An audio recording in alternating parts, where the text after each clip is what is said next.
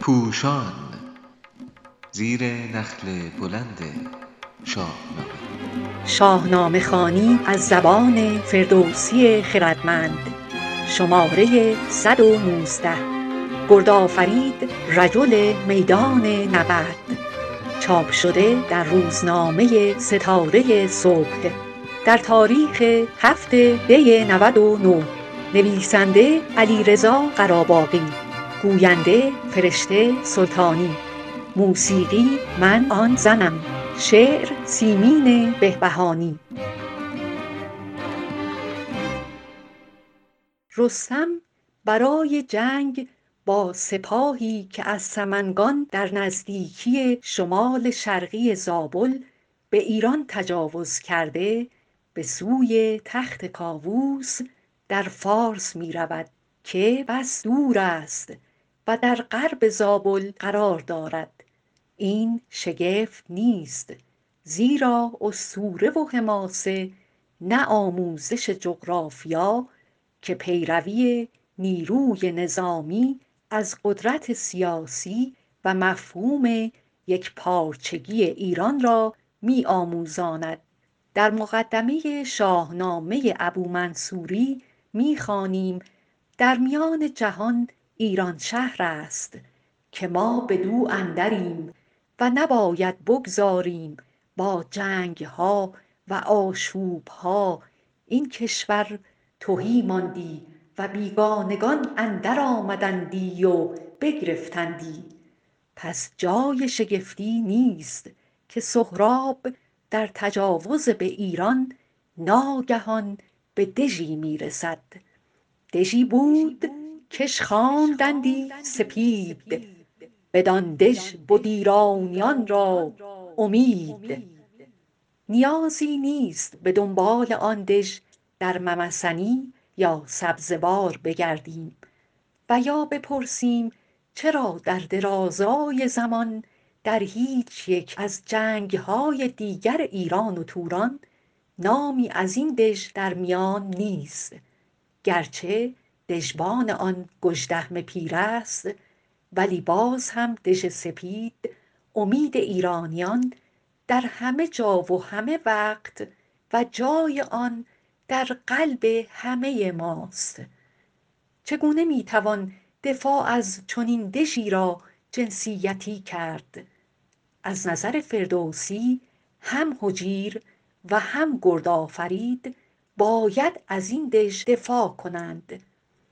البته نمی توان با دیدگاه امروزی درباره فردوسی داوری کرد و او را از هر گونه نگرش مردسالارانه بری دانست حتی گفته های ساده ای مانند پرسش سهراب از هجیر با دیدگاه های امروز ناشایست است. زیرا نژاد را از پدر می داند و غمخواری و سوگواری فرزند را به مادر منحصر می کند چه مردی و نام و نژاد تو چیست که زاینده را بر تو باید گریست؟ ولی فردوسی خردمند تا آنجا از زمانه خود پیشروتر بوده است که به نظر می آید کاتبان گاه با افزودن یا کاستن بیت ها و واژه ها کوشیده اند سروده او را بر پایه عرف آن زمان ویرایش کنند. دو بیت زیر از این شمار است. هنوز آن زمان گستهم خرد بود. به خردی گراینده و گرد بود. یکی خواهرش بود گرد و سوار. برآیین و گردنکش و نامدار. دکتر خالقی می نویسند علت این که چرا به جای چنین پهلوان نامداری خواهر او به مقابله سهراب رفته خردسالی او بیان شده است. این شرح می تواند از خامه کاتبان باشد. با این همه ایشان این بیت ها را میان چنگک در متن آورده اند در صورتی که بیست بیت بعد هنرمند توس تازه گردآفرید را در بیتهایی بسیار استوار معرفی می کند زنی بود برسان گردی سوار همیشه به جنگ اندرون نامدار. کجا نام او بود گردآفرید که چون او نیامد ز مادر پدید. مقایسه این بیتها و یکسانی واژه های قافیه سستی و الحاقی بودن آن دو بیت را نشان می دهد فردوسی نه تنها برای به میدان آمدن گردآفرید به بهانه ای نیاز ندارد بلکه در دوگانه هجیر گردآفرید آشکارا به خواننده نشان می دهد کاربرد رجل میدان نبرد برای گردآفرید برازنده تر است.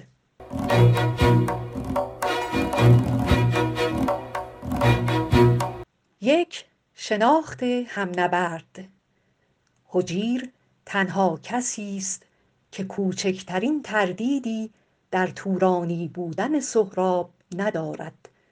گژدهم رستم و دیگران بارها سهراب را به سام همانند می کنند گردآفرید با یک برخورد می گوید همانا که تو خود ز ترکان نه ای ولی هجیر در روز نخست می گوید به ترکی نباید مرا یار کس. و با آنکه چند روز در کنار سهراب می ماند باز هم تا پایان او را ترک با زور دست می داند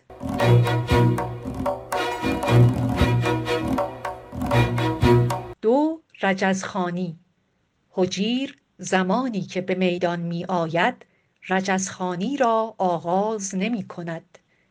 گرچه در پاسخ سهراب جمله های دلاورانه ای بر زبان می آورد ولی گردآفرید از همان آغاز و در فاصله ای دور چو رعد خروشان فریاد بر می آورد و هم آورد می طلبد البته شاعر زبردست تا زمانی که قرار نیست زن بودن گردآفرید آشکار شود صدای او را به گوش سهراب نمی رساند و از پرسش و پاسخ هم خبری نیست.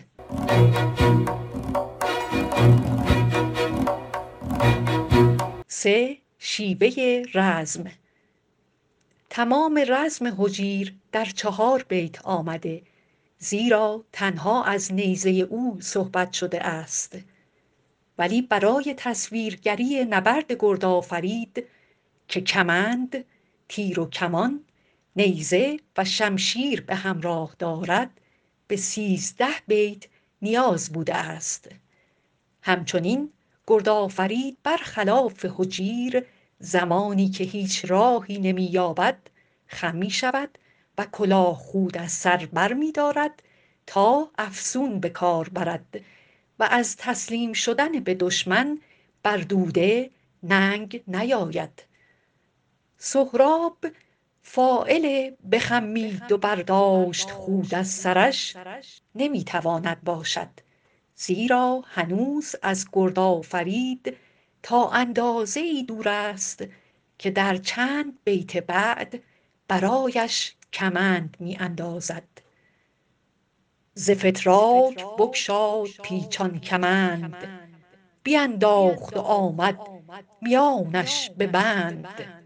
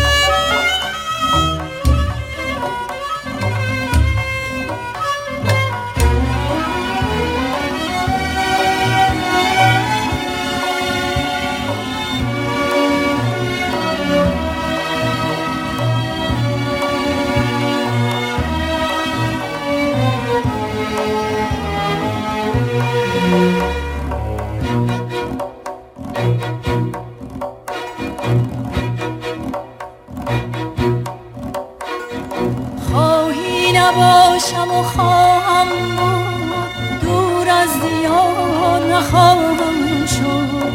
تا گوت هست میان دارم. اهل کنار نخواهم شد. یک دم شعر سخن دارم. حال از هوای وطن دارم.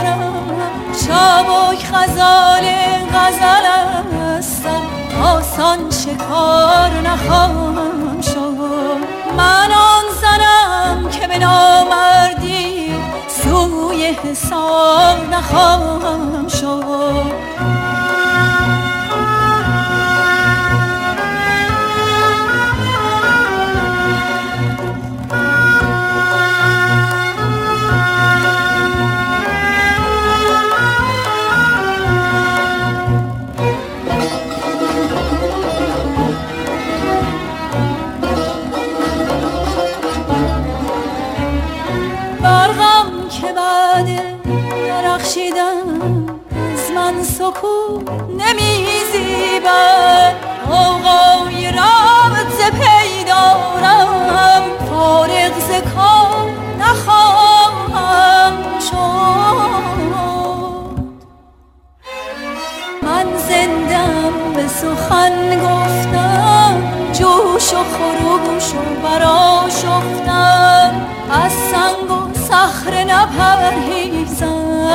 سیلم مهار نخواهم شد.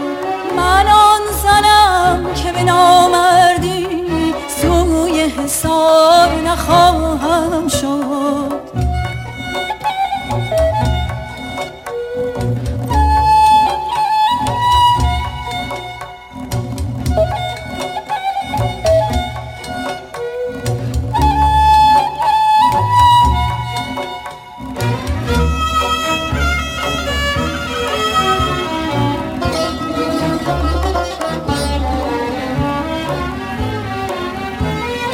Of